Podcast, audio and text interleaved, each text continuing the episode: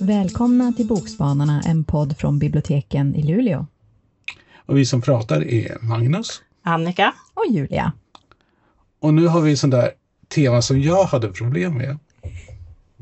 Vad var det som var så, vad var det, det svåra tyckte du? Vi kanske ska berätta vad temat är. Ja. Och det var snöblandat eh, regn va? Eller? Ja. Eh, jo, problemet för mig det var att jag tänker sådär snöblandat regn, det är ju mod. Och jag kunde inte komma på en enda bok om mods. Så jag fuskar lite grann, men det kan vi gå in på sen. Eller hur? Ja, men du får gärna börja. Okej, då gör jag det. För eh, jag tänkte på det där snö, regn, skiftning av årstider. Det är ju naturligtvis en pusseldeckare. I varje fall om man har läst... Ja, eh, självklart. det är självklart. Om man har läst Truly Devious-serien av Maureen Johnson. Och den första av böckerna heter Truly Devious. Och innan vi fortsätter ska, ska jag säga, jag är ju sån här anarkistisk läsare att jag ofta vill läsa vilken ordning jag vill när det är serier. Men den här boken, man ska läsa alla tre och man ska läsa dem på raken helst och man ska läsa dem i ordning. För egentligen är det, tycker jag då, en lång bok uppdelad i tre delar. Eh, det finns två eh, böcker till i samma serie, men de tror jag att man kan läsa lite hur man vill. Och Truly Divi-serien, den utspelar sig på en eh, internatskola som ligger på en bergstopp i, någonstans i Vermont. Och eh, det som är speciellt med den det är ju att den det är bara så, liksom sådär eh, begåvade elever som får komma dit. Och för att eh, man ska få gå den skolan så ska man presentera ett projekt. Och det projektet ska godkännas av skolledningen. Och Stevie Bell då, hon är besatt vid mord. Och det låter ju lite märkligt. Men den här äh, skolan bildades av en miljonär som hette Albert Ellingham på 1930-talet. Och eh, det är då en av de här cold case, den som är mest berömda i USA, i varje fall i den här fiktiva världen. Därför att både hans fru och eh, dotter kidnappades. Och sen någon månad efter så dog han själv i en sprängningsolycka. Han var ute och seglade och så sprängdes han- hans båt. Och en del hävdar att det är självmord. Andra hävdar att det är en anarkist som har gjort det. Och Stevie då bestämmer sig för att hon ska ta reda på det här. Därför hon är fixerad. Alltså om man tänker att Kitty eller Nancy Drew är fixerad och lösa brott så är det ingenting mot Stevie Bell. Hon lever för det här. Så hon presenterar det som en idé. Hon får det godkänt, alltså att hon ska få sitt eh, stipendium för att hon ska lösa det här. Och det som är speciellt då med Albert Eh, Ellingham, det är att han gillar skämt och gåtor. Så hela skolan är uppbyggd som någon sån där konstig labyrint med underjordiska gångar. Och så är det naturligtvis snö. Och det var det som jag blev berörd av den här boken. Alltså, den, för man tänker eh, amerikaner, alltså USA är ju så stort. Så många av de här barnen som går på skolan, de kommer alltså från Kalifornien, eh, Los Angeles och hamnar liksom då i den här snömiljön. Jag har aldrig stött på snö förut. Så det blir alltså någon sån där eh, det låsta rummet historia samtidigt som det finns öppningar hela tiden. Det kan dyka upp någon liksom från en bokhylla som svänger upp eller liksom det finns något ute i, i mörkret som antingen kan vara mördaren eller så kan det vara en älg. Och älgskräck är inte så vanligt i amerikanska böcker. Jag har inte stött på det. Men det finns här. Eh, och nu samlar jag lite grann. Men det blir alltså då naturligtvis en mordhistoria som dels eh, har skett på 30-talet och dels som sker i realtid. När eh, eh, eleverna på skolan börjar dö en efter en. Och den har liksom så här extremt komplex eh, uppbyggnad. För i varje bok så avslutas det en gåta. Men det är inte alltså den gåtan som är kopplad till mordhistorien utan det är liksom en helt annan gåta. Så man tänker, jaha, det vill jag ha reda på, men hur gick det med mordhistorien? Jag måste nog läsa nästa bok. Smart. Och den är jättespännande och den är jättebra. Ja, det låter Mm. verkligen eh, intressant. Vi sa du att den var, var den här en äkta mordhistoria? Nej, det är inte en Det är äkta. inte, den bygger inte på en äkta, nej. Nej, men när man läser den så är den äkta. Mm. För man är verkligen där. Absolut. Ja, men från Vermont ska vi ta oss till Sydkorea kanske. Wow! Och jag tänkte snöblandat regn, då tänkte jag sorg, Mm. tänkte jag. Mm. Eh, och eh, den bok jag har läst är Ta hand om min mor av Kwang Suk Shin. Och den är översatt från koreanskan av Molle Kanmertselander. Ehm, och ett äldre par är i Sol för att hälsa på sina vuxna barn.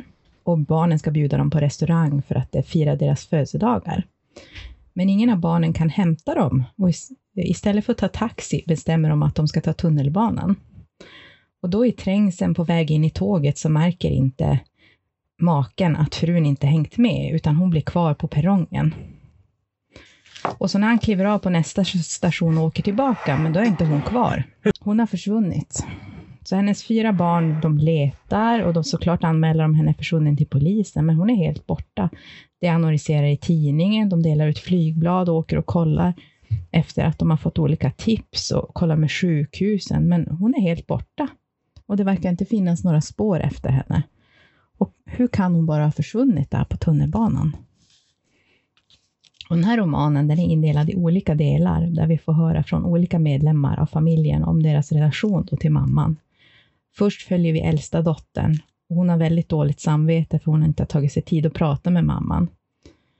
Eh, dottern är ju författare, hon är ogift, hon är mycket upptagen, hon har inte prioriterat att åka hem på besök, utan hon har som levt sitt liv och gjort det hon ehm, fortsatt leva sitt eget liv och inte tagit sig tid. Och sen får vi höra från äldste sonen, Guldklimpen.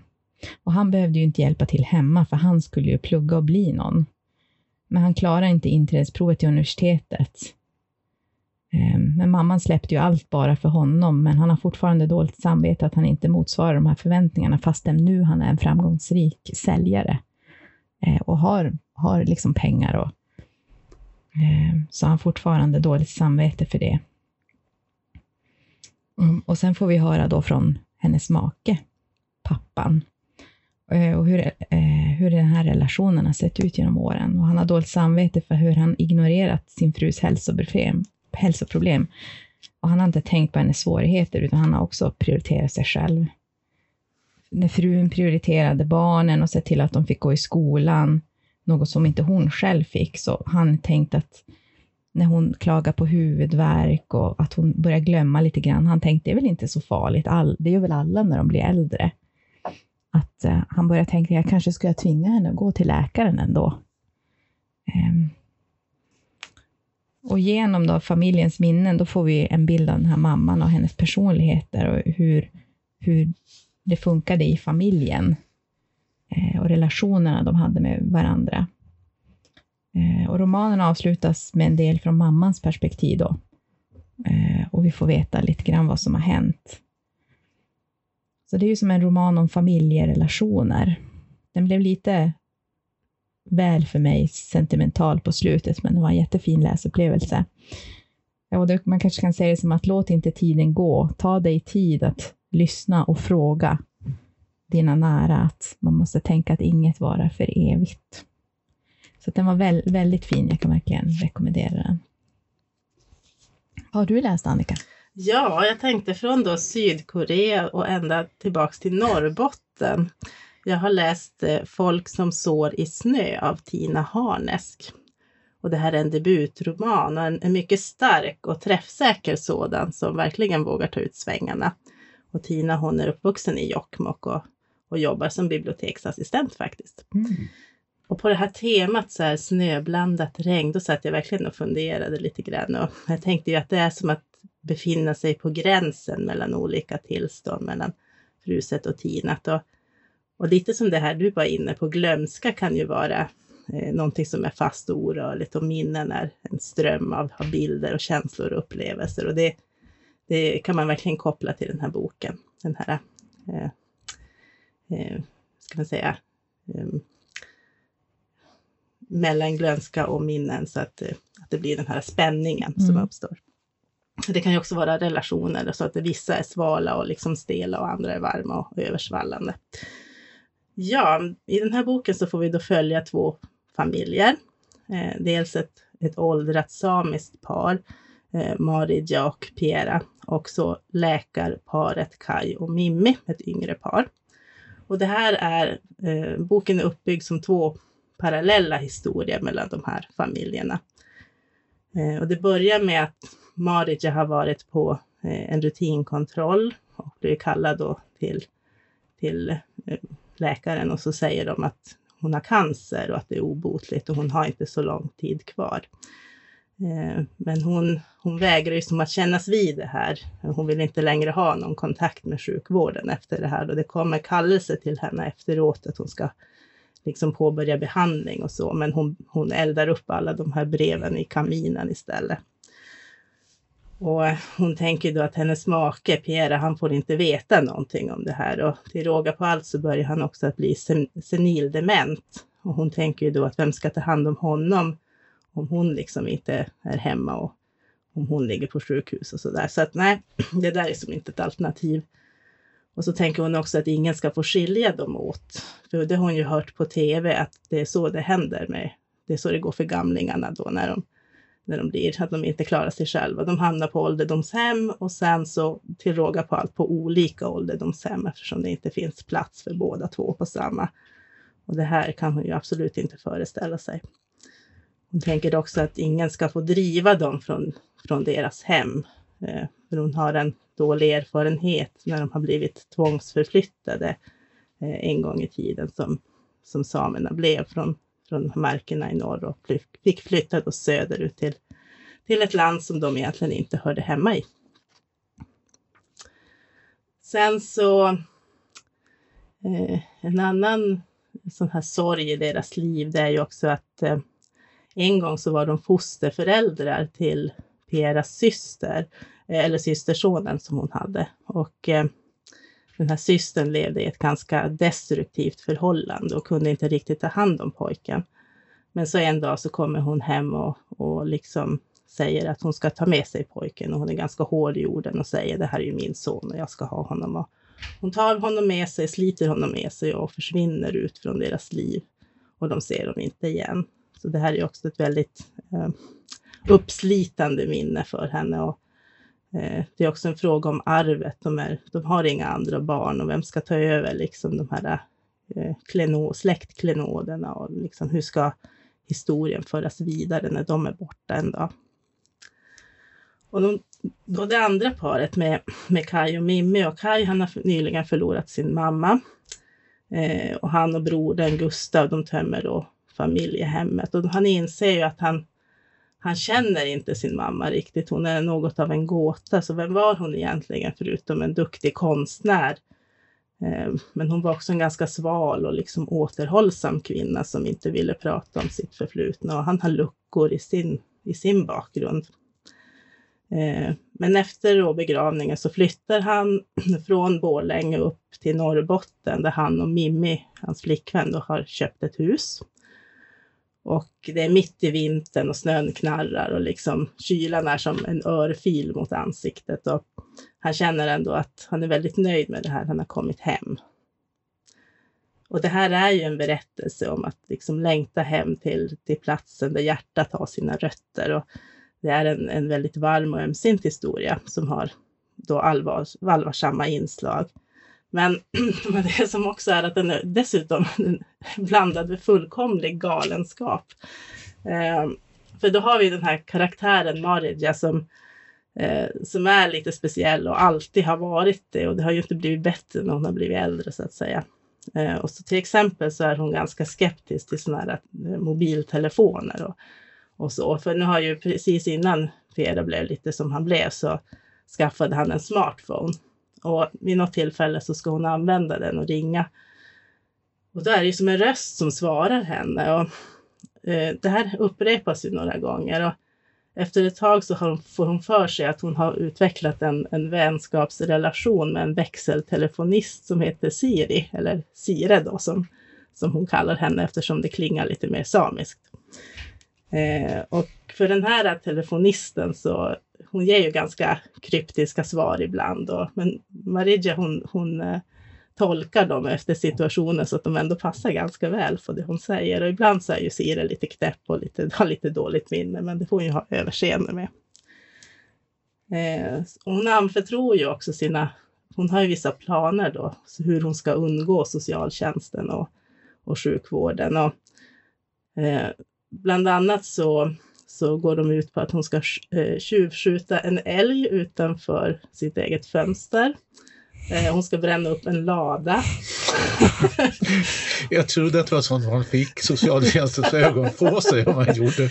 Men vad vet jag? Men så här är det, hon har en plan och när man det, det som är spännande med den här boken det är ju att först tror man att det är helt galet men sen så nystas det ju upp lite eftersom de här eh, liksom, både hemligheterna och folks tankar. Och det tänker man, ja okej, okay, det kanske ja, fanns en poäng där någonstans i allt det här galna. Eh, och så hon skriver också ett brev till Försvarsmakten och hävdar att rikets säkerhet är hotad. Eh, ja, hon får besök kan vi säga. Eh, men jag måste säga att det här är en mycket välskriven berättelse som har ett fantastiskt rikt och varierat språk. Och man kan säga att det är ett, ett hopkok av både allvar och humor och, och, man känner en stor mättnad när man har, har liksom läst den här boken och det är som att äta en trerätters middag. Oh.